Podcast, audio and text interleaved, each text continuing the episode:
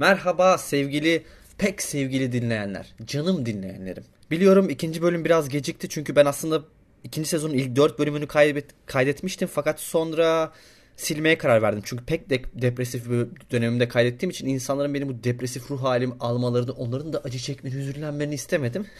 ve yeniden kaydettim. Tabii daha sevimli, daha güzel olarak bölümleri ve bu bölümün konusu ucundan post-truth dönem, daha genişinden komplo teorileri bir insanın dünyanın düz olduğunu inanması için en fazla ne kadar gerizekalı olması gerekiyor sorusunun ayrıntılı cevapları bu podcast'te. Başlayalım.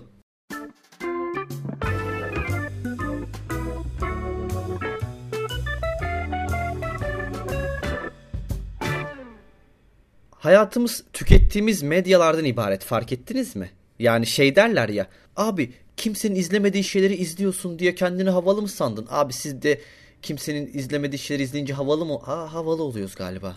Havalı oluyoruz. Çünkü tükettiğimiz medyalardan ibaret olduğumuz için sanki pek de popüler olmayan ürünlerden zevk aldığım alıyorsak bu önümüze konulanı yemiyor oluşumuz bireysel tercihlerimiz ve bireysel güzellik anlayışlarımız olduğunu, estetik anlayışımız olduğunu gösterebiliyor. Kendimize ait fikirlerimiz olduğunu gösterebiliyor. Atıyorum La Casa de Papel izliyorsan yüksek ihtimal çoğunluk La Casa de Papel izlediği için izliyorsun. Ya nasıl diyeyim sohbetten geri kalmamak için izliyorsun. Toplumun seni kabullenmesi için istiyorsun. İçinde bulunduğun sosyal sosyal grubun. Olabilir ama herkes bunları izlerken senin gidip alakasız bir şey izlemen kendini arayışta olduğunu gösteriyor biraz. Dünyayı tanıma amacında olduğunu ve biraz da safe zone'dan çıktığını gösteriyor gibi. Neyse konumuz bu değil. Hayatımız tükettiğimiz medyalardan ibaret. Onları izleyip onlara dönüşüyoruz. Eskiden tümüyle böyle değildi. Sinemada sinemadan bahsetmiştik geçen sezon. Severim bu kelimeyi. İnanmak. Sinemanın asıl amacı insanları inandırmak. Yani bir grup bilim adamının vahşi bir uzaylı ile aynı gemide kaldığı ya da bir adamın Noel hediyesi olarak oğluna aldığı garip hayvanın çoğalarak bir grup gremlin'e dönüşmesi ve sonra tüm kasabayı yerle bir etmesi. Bunlara inanmak. Bunlara inandık bize. Çok küçükken izledim bunları. inandım ben bunlara.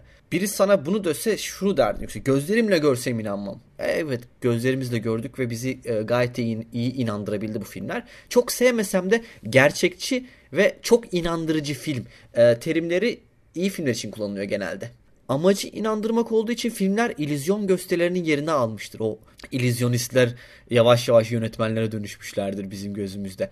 E, bu yüzden bu yüzden ilk gösterimler sirkte yapılmıştır. Perdeye yansılan tren görüntüsünden korup kaçan insanlar. İnanıyorlardı çünkü o, o trenin gerçek olduğunu inanıyorlardı. E, medyanın üzerimizde her zaman kalıcı ve güven veren bir etkisi oldu bu sebeple. Sadece görüntülü değil, yazılı medyada bu yazılı medya içinde geçerli bu. Ee, tabii sonradan ekrana doğru gelen tren görüntüsünden korkmaya korkmayı bıraktık. Çünkü bir şey olmadığına şahit olduk. Onun bize çarpmadığına tekrar tekrar şahit olduk. Artık o kadar gerçekçi gelmiyordu bize. Daha gerçekçi filmlerin peşine düştük. Daha net görüntüler, üç boyutlu sesler, daha iyi oyuncular, makyaj ve kostümler ve CGI'ler derken sinema özelinde bile bizi medyaya inandırmak için çılgın yatırımlar yapıldığına şahit olduk ya. 500 milyon dolar harcanıyor bir Star Wars filmi için atıyorum.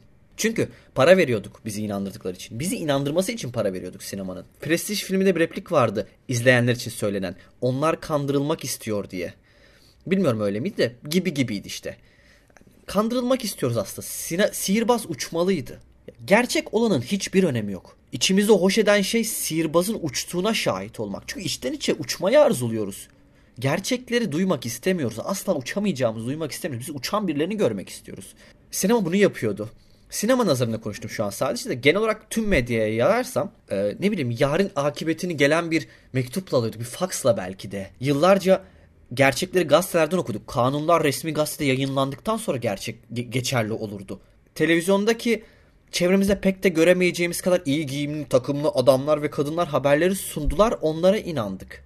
Toplum ve çevremiz ne konuşursa konuşsun son söz medyaya aitti hep. Medyaya güven ve itibar vardı çünkü herkes medya üretemezdi. Medya üretiminin parçası olmak için bile en azından biraz okumuş, dünya görüşü sahibi olan, toplumun ortalamasına göre nitelikli bir insan olman gerekiyordu. Yani kahvanedeki tüm gün götünü kaşıyan ve kelime haznesi 15'ten öteye gidemeyen Ragıp abi medya üretemezdi. Bu sebeple medyaya güven vardı. Tabi zamanla medya üretimi şekil değiştirdi. Bir şeyleri videoya almak artık herkesin kısa bir sürede hiçbir enerji harcamadan ve bir bilgi birikimine sahip olmadan yapabildiği bir şey haline geldi. Tıpkı fikir üretmek gibi. Medyayı ve haberleri, gündemi internetten takip eder olduk. Birbirimize anlattığımız anılar yanlış aktarılıyor olabilirdi ama anıları yaşarken attığımız storyler hayır. Görüntüler yalan söylemez. Gerçekler artık elektrik akımından ibaret oldu.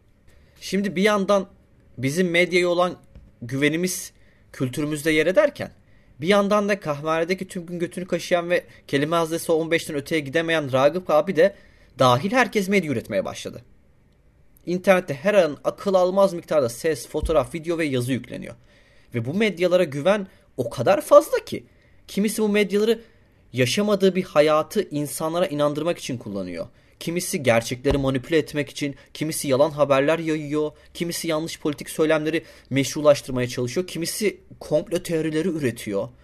Tüm bu safsata ve yalanların arasında da hakikat hızla zarar görüyor ve gerçek ve yalan arasındaki o ince çizgi full ulaşıp yok oluyor gibi. Ve bu noktada illüzyonistin aslında uçmuyor oluşu gerçeğinin hiçbir önemi kalmıyor. Post-truth dönemde uçman için insanların uçtuğunu inanması yeterli oluyor çünkü.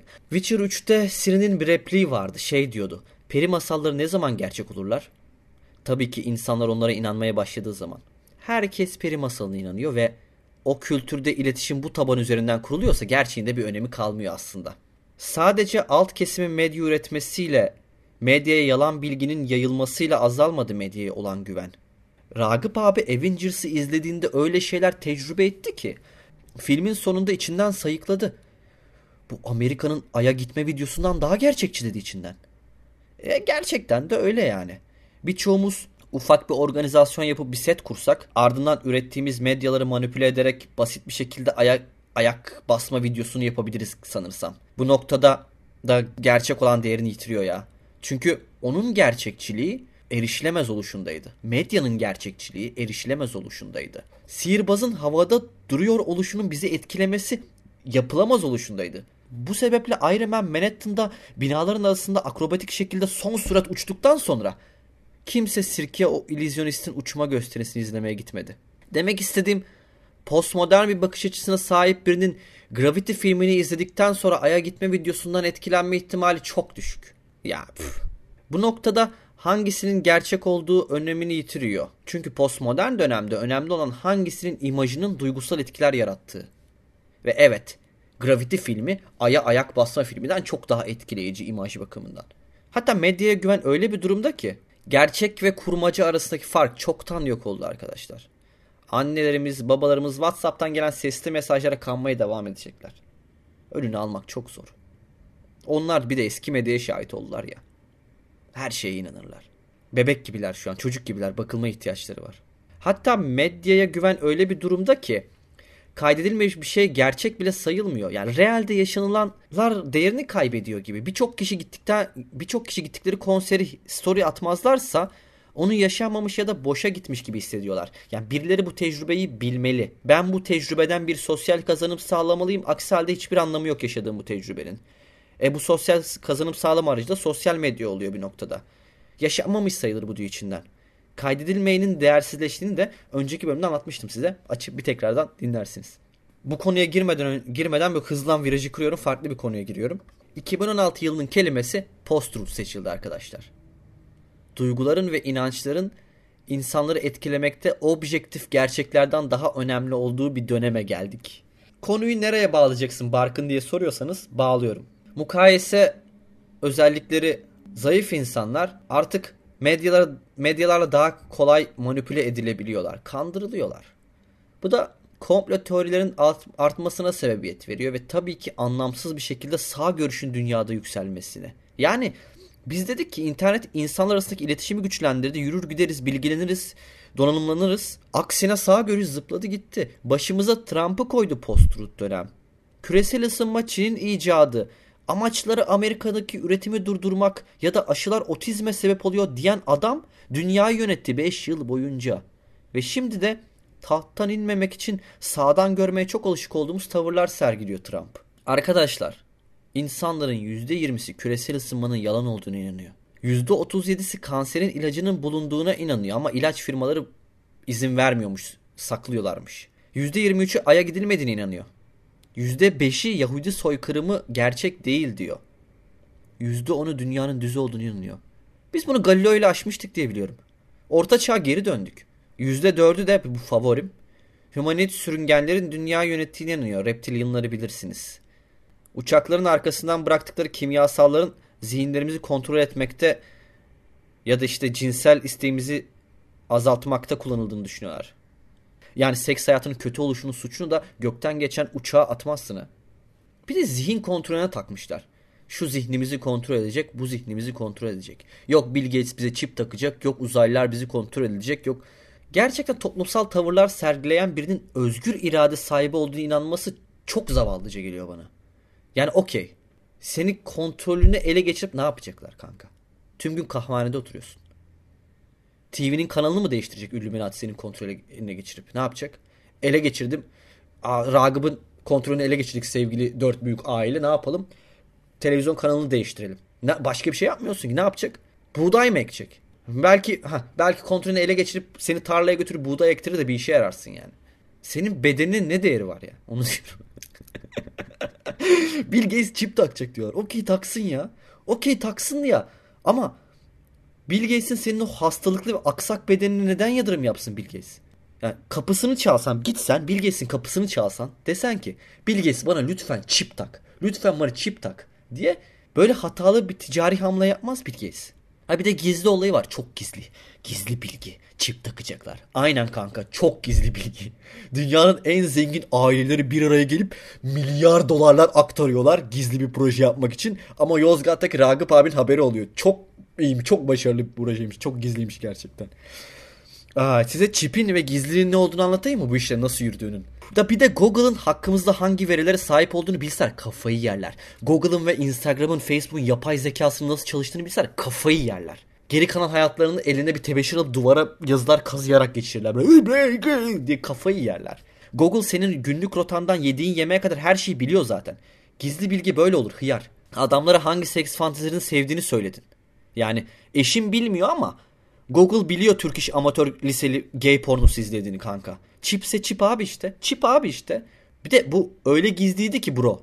Öyle gizliydi ki sevgili Ragıp abi. Bu bilgilere sahip olmaları için gittin 4000 TL'lik telefon aldın kendine. Yani sana çipi yıllar önce taktılar. Üstüne bir de 4000 TL verdin çipin takılması için. Ve üstelik olandan haberin bile yok. Bro ticaret böyle olur. Gizlilik böyle olur bro. Ha aşıyla çip takacaklar. Ne kadar zekisin sen ya. Sen ay sen ne kadar zekisin. ay adamın adamın her gün ne yemek yediğini biliyor. Bir de ne yapsınlar ha? Ne yapsınlar oğlum? İstatistik bilgi olarak kullanıyor bunlar reklam çıkartmak için önüne. O kadar değerli değilsin ya. O kadar özel değilsin. Değerli değilsin abi. Uf, boş yapmayın ya. Ya Bill Gates yani mirasını salmış bir adam. Microsoft'tan ayrılıp nükleer atıkları e, tekrar kullanılmasını sağlamak amacıyla proje geliştiriyor adam. Gördüğü muameleye bak lan. Tek sebebi de zengin olması. Niye Bill Gates? Zengin olması. Ya bir, bir ara dünyanın en zengin insanı oldu ya Bill Gates. Şu an galiba Elon Musk. Komple teorisyenleri Rockefeller'ı tahttan indirip Bill Gates'i koydular. Bir ara şeydi Rockefeller yönetiyor dünyayı Rockefeller. Sonra popüler oldu Bill Gates'in zengin oldu. Bu sefer Bill Gates bize çip takacak. 5G ile götümüze çip takacak.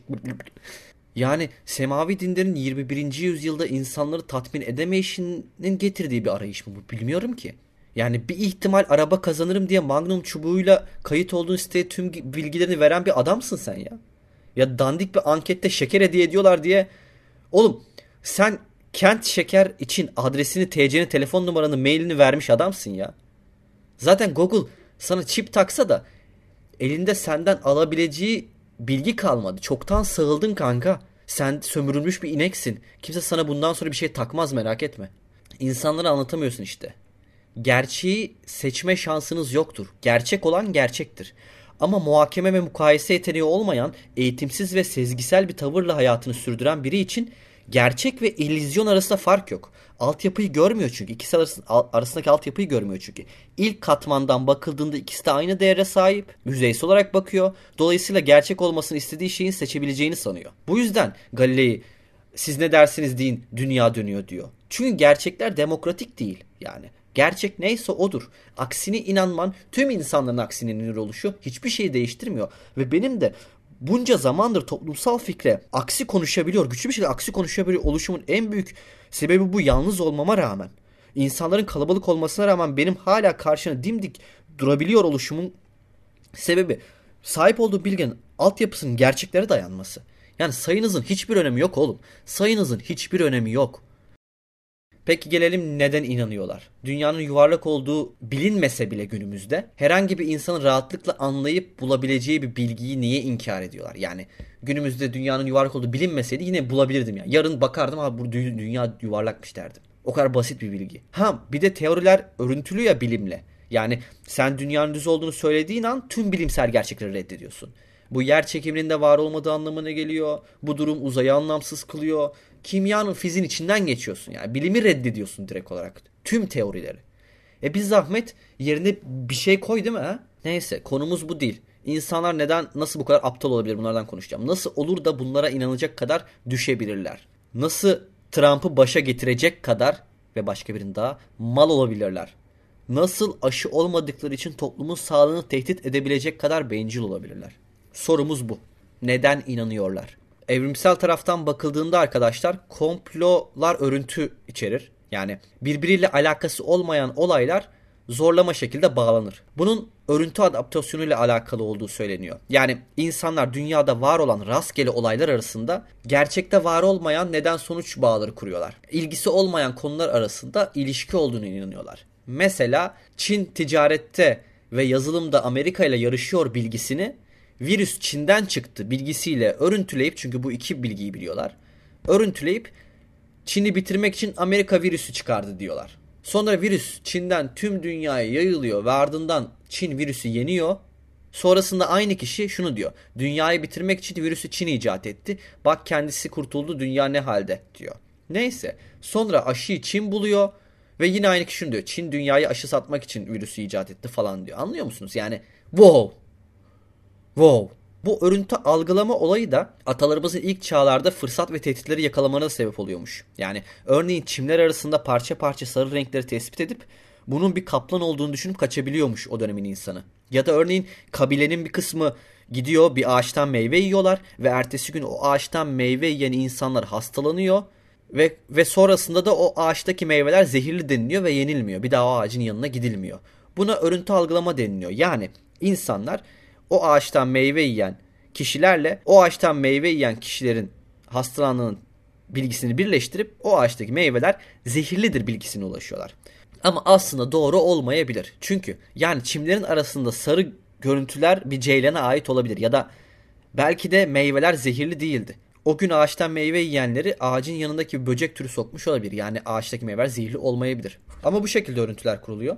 Ama o dönem örüntü algılama oldukça işe yarar. Çünkü insanların risk almasını engelliyor ve hayatta kalmanı sağlıyor bu durum. Yani örüntü algılamanın bize sağla, sağlayacağı muhtemel fayda zararlarından fazla o dönem. Fakat bu dönem değil. Bu örüntü algılama olayı hepimizde var. Ve atalarımızdan kalan içgüdüsel ve sezgisel bir durum. Biraz daha alt benlikle ilgili bir şey sanırsam. Ama tabi içgüdüsel davranan kendini eğitememiş kişilerde daha sık görülüyor. Mantıksal değil de sezgisel davranmayı tercih ediyorlar çünkü mukayese ve muhakeme yetenekleri gelişmemiş, az girdiye sahipler ve pek az girdiyle çok büyük çıktılar almaya çalışıyorlar. Yani şey gibi mesela az bir az girdide çok çıktı çok büyük çıktı almak ne demek? Şey gibi. Misal hiçbir siyasi bilgisi yok. Ekonomi konusunda bilgiye sahip değil. Uluslararası ilişkileri geç. Say desen 2-3 ülke ismi sayamayacak birini düşünün. Diyor ki dış güçler bizimle oyun oynadı ondan dolar arttı diyor. Az girdiyle hiçbir konu hakkında hiçbir fikri yok çok büyük uluslararası bir çıktı almaya çalışıyor. Dünyayı dört adam yönetiyor. Hadi ya. Hadi ya. Ulan sizin köyü bile daha fazla kişi yönetiyor. Söz konusu dünya yönetmek gibi böyle belki dünyanın en kompleks şey olunca nasıl dört adam yönetiyor? Bill Gates çip takacak kanka. 5G piramitler uzaylılar yaptı. Aa öyle mi kanka? Aa piramitte kesin doğrudur. Piramitler uzaylılar yapmıştır. Bir de bireysel boyutu var tabii işin. Bireysel boyutu var. Evrimsel boyutu geçersek şöyle bir bilgi var rasyonelitenin kökünü kazıyan. Bir komple teorisine inanan kişi birbiriyle hiç bağlantısı olmayan başka komple teorilerine de inanmıyormuş. İnanma eğilimi fazlaymış diyeyim. Ki ikisi çelişse bile.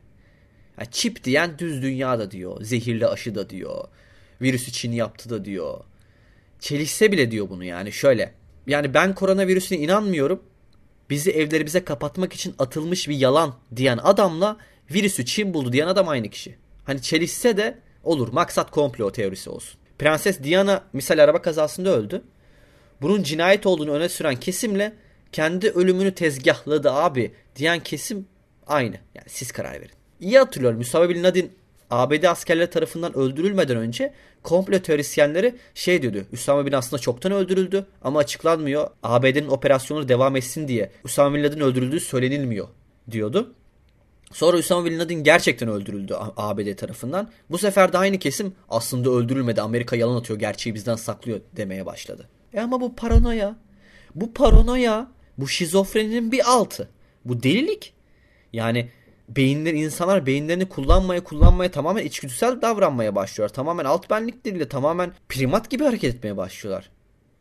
Kanka verelim bir mızrak da git ağaç kavuğunda yaşa. Yani şunu diyorum. Delilik bu yani. Bir düz dünyacıyı alıp uzaya götürsek bak kardeş görüyor musun dünya düzmüş desek adam dönüşte şey diyecek. Beni uyuttunuz, ilaç içirdiniz, hayal gördürdünüz. Bu gizli güçler gizli güçlerin oyunu falan diyecek. Çünkü muhakeme yeteneği yok adamın. Gerçeği tercih edilebilecek bir şey sanıyor. Çünkü hayatı boyunca hiç gerçek bir şey görmemiş. Hayatı boyunca hiç bilmemiş. Sadece inanmış söylenilene. Neyse. Komplo teorisyenlerin bir diğer ortak özelliği de teolojik düşünürler. Teolojik düşünürler. Yani evrendeki her şeyin bir amacı olduğunu inanma ve bu doğrultuda düşünmeye deniliyor. Teolojik düşünenler bir şey olduğunda neden oldu diye sormazlar. Bunun yerine olmasının amacı neydi diye sorarlar. Bu da sıkıntılı bir düşünme şekli. Yani bilgisiz birini düşünelim mesela. Daha iyi bir örnek vereyim anlaması için. Bilgisiz birini düşünelim. 3 yaşında bir çocuk. 3 yaşında bir çocuk düşünelim. Çocuğa bu nehirler neden var dersen Bizim su içmemiz için der. Güneş neden var dersen insanların ısınması için der. Çünkü insanları biliyordur, güneşi biliyordur, ısıyı biliyordur ve daha ben merkezli yorumlar ve amacı arar. Yani nedeni aramaz da amacı arar. Güneş insanları ısıtmak için vardır der. Sahip olduğu bilgi bilik kimi doğrultusunda bir amaç uydurur. Ama sen bu çocuğu bilgilendirirsen teolojik düşünme azalır. Yani Cehaletle doğru olan orantılı artıyor zaten. Sen çocuğa güneş ışınlarının üzerinde yaşam bulunmayan birçok gezegeni daha aydınlattığını e, söylersen çocuğun teolojik düşünme çeperi azalır. Ya bilmiyorum anlatabildim mi? Der ki o zaman güneşin başka bir amacı var. Çünkü sadece dünya yokmuş. Başka gezegenler hatta başka yıldızlar varmış der çocuk. Yani daha fazla girdi verirsen çocuğa daha kompleks bir çıktı al alabilir. Çocuklarınızı iyi yetiştirin. Komplo teorisyenlerinde teolojik düşünme ortak nokta. Demek istediğim bu. Bunlar genelde evrime de inanmazlar. Çünkü evrim amaçlı değildir. Nedenseldir. Ya. Bir diğer sebep de rastlantısallığı kavrayamama. Bazı insanlar tesadüfi olayları kavrayamıyorlar. Abi bazı şeyler sadece olur. Bazı şeyler sadece olur. Bir amacı yoktur. Gerçekleşir. Amaç, amaç diye kafayı yemişler ve yaşanan en ufak, en basit olayda bile belki kimsenin fark etmeyeceği günlük basit bir olayda bile amaç arıyorlar her şeyin bir amacı olduğunu inanan biri tesadüfi bir şeyle karşılaştığında ne oluyor? Kafayı yiyor tabii ki. Tamamen tesadüf olan olaylar arasında illaki örüntü kurmaya çalıştığında da gerçek olamayacak kadar komik amaçlar ve olaylar kurguluyor. Bir bakıma paranormal durumlara inanmaya başlıyor. Zaten paranormal olaylara inanan insanların komplo teorilerine de inanma yatkınlığı fazla. Yani şöyle örnek vereyim. Bir bilgisi şöyle bir deney yapılıyor. Bilgisayar botu rastgele kelimelerden cümleler oluşturuyor ve insanlara rastgele kelimelerden anlamı olmayan cümleler oluşturuyor. Ve insanlara bu cümleler veriliyor ve sizce bu cümlenin bir amacı var mı diye soruluyor. Ve komplo teorisyenleri rastgele kelimelerle oluşturmuş bu cümlelerin çok büyük ve derin amaçlı olduğunu inanırken eğitimli kesim cümlenin tamamen aptalca olduğunu söylüyor. Mesela örnek bir cümle.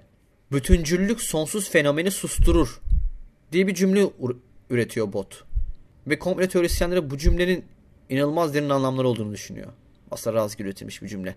Ya da yazı tura deneyi var mesela. Yazı tura atılıyor ve yazı geldiğinde kağıda bir, tura geldiğinde sıfır yazılıyor. Böylelikle rastgele bir ve sıfırlardan oluşan bir dizi oluşturuluyor. Ve komple teorisyenlere gösterilip bu bir ve sıfır karışık yazılmış bir ve sıfırlar arasında bir örüntü var mı dilinde? Evet bu anlam var diyorlar. Bir kod var diyorlar. Onun gibi düşünün.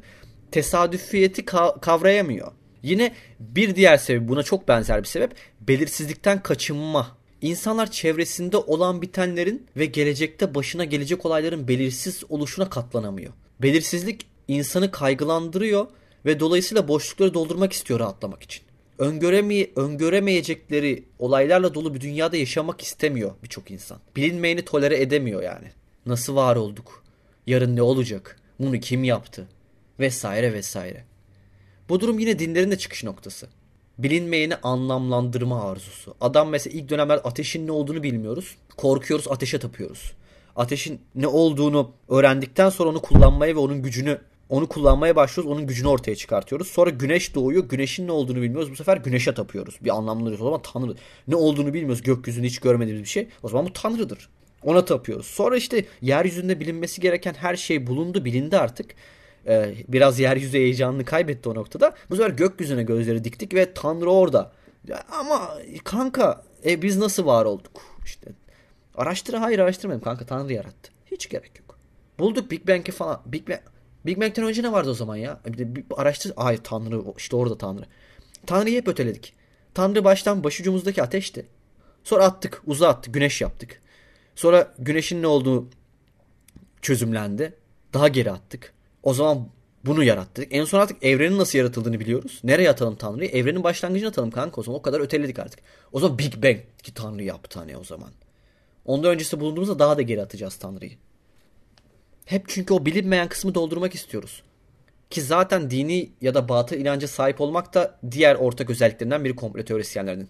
Çünkü hayatı mantıktan ziyade çok sezgisel ve duygusal bir şekilde yorumlamayı tercih ediyorlar. Dünyanın düz olduğunu iddia eden insanların da %52'si kendilerini çok dindar olarak tanımlıyormuş mesela.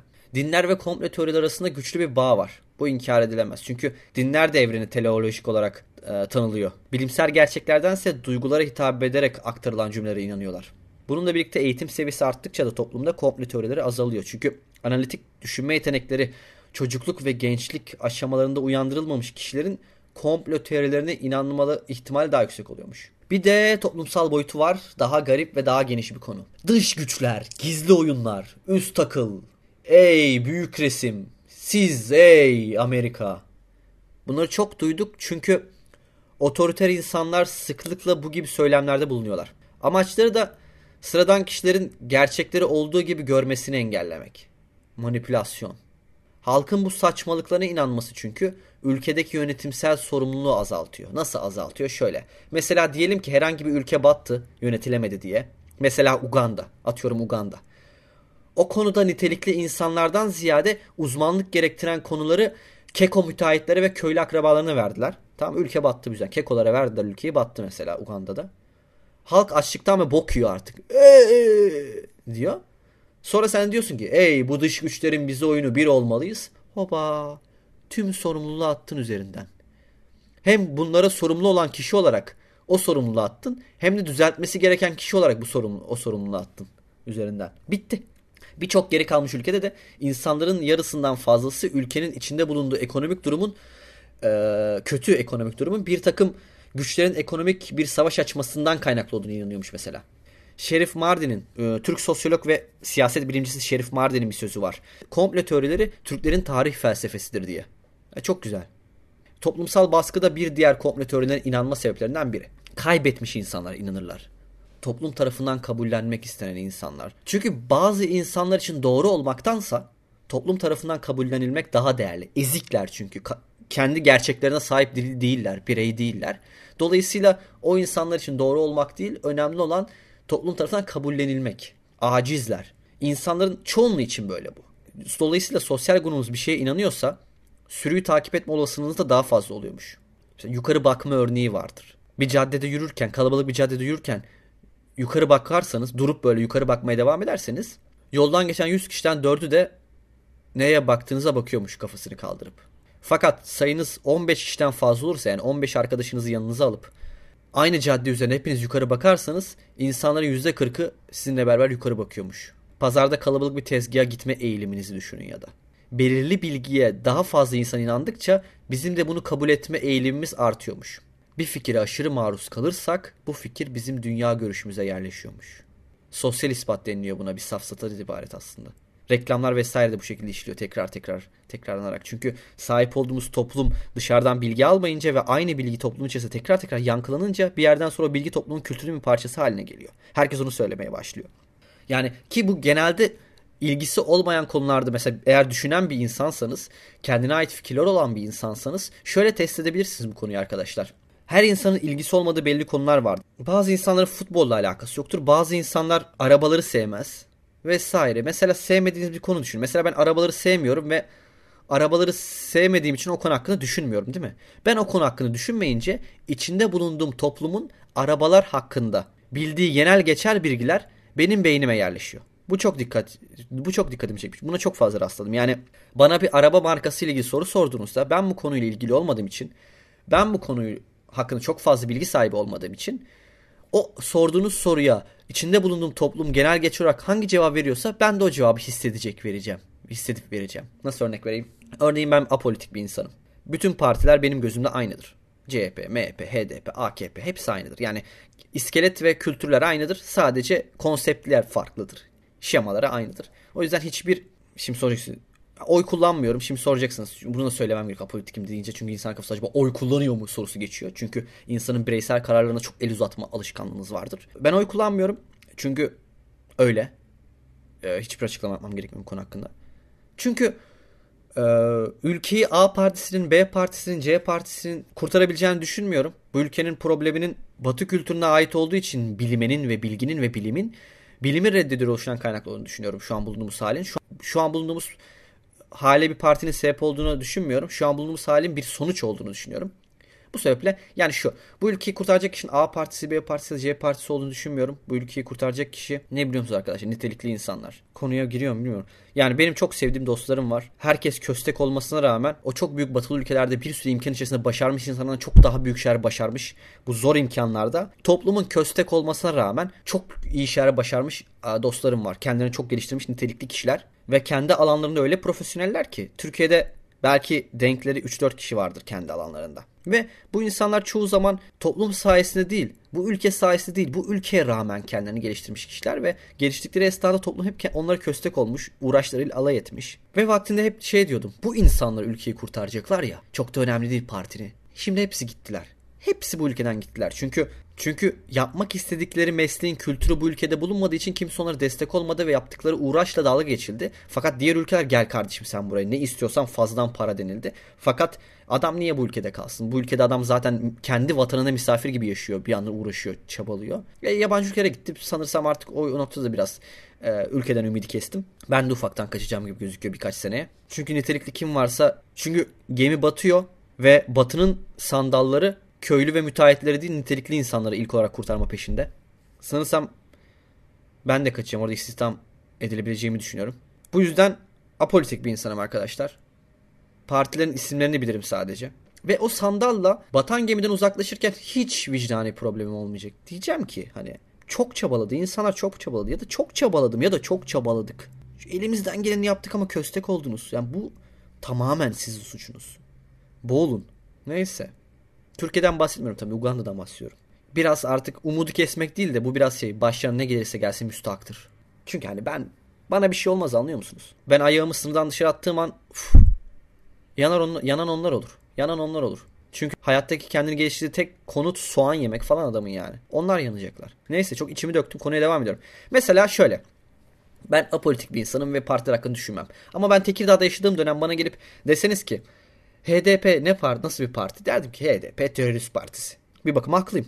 Çünkü bu konu hakkında düşünmedim ve çevremdeki insan bunu tekrar edip durdular. Dolayısıyla benim de aklıma böyle yerleşti. Sonra Ankara'ya gittim. Ankara'nın daha siyasi ve daha sol alanlarında büyüdüm yaşadım. Ve sonra dedim ki o zaman mesela bana sorsanız HDP nasıl bir parti? Şöyle derdim. Azınlığın yanında duran, bence tüm azınlıkları birleştiren bir parti. O kadar da terörist değil. Bence biraz haksızlık yapıyorlar. İnsanlar biraz ırkçılar bu konuda derdim. Haklıydım. Haklıydım çevremdeki insan öyle düşünüyordu. Çok fazla argüman vardı. Ben bu konuda hiç düşünmemiştim. Şimdi İstanbul'a taşındım. HDP nasıl bir parti derseniz eh, sanırsam terörist partisi derim. Çünkü bu konu hakkında düşünmüyorum ve boş kalan yerleri toplum dolduruyor. Şimdi bir de hiçbir konuyu düşünmeyen bir insan olduğunuzu olduğunuzu hayal edin. Sahip olduğunuz bütün fikirler toplum tarafından aktarılmış.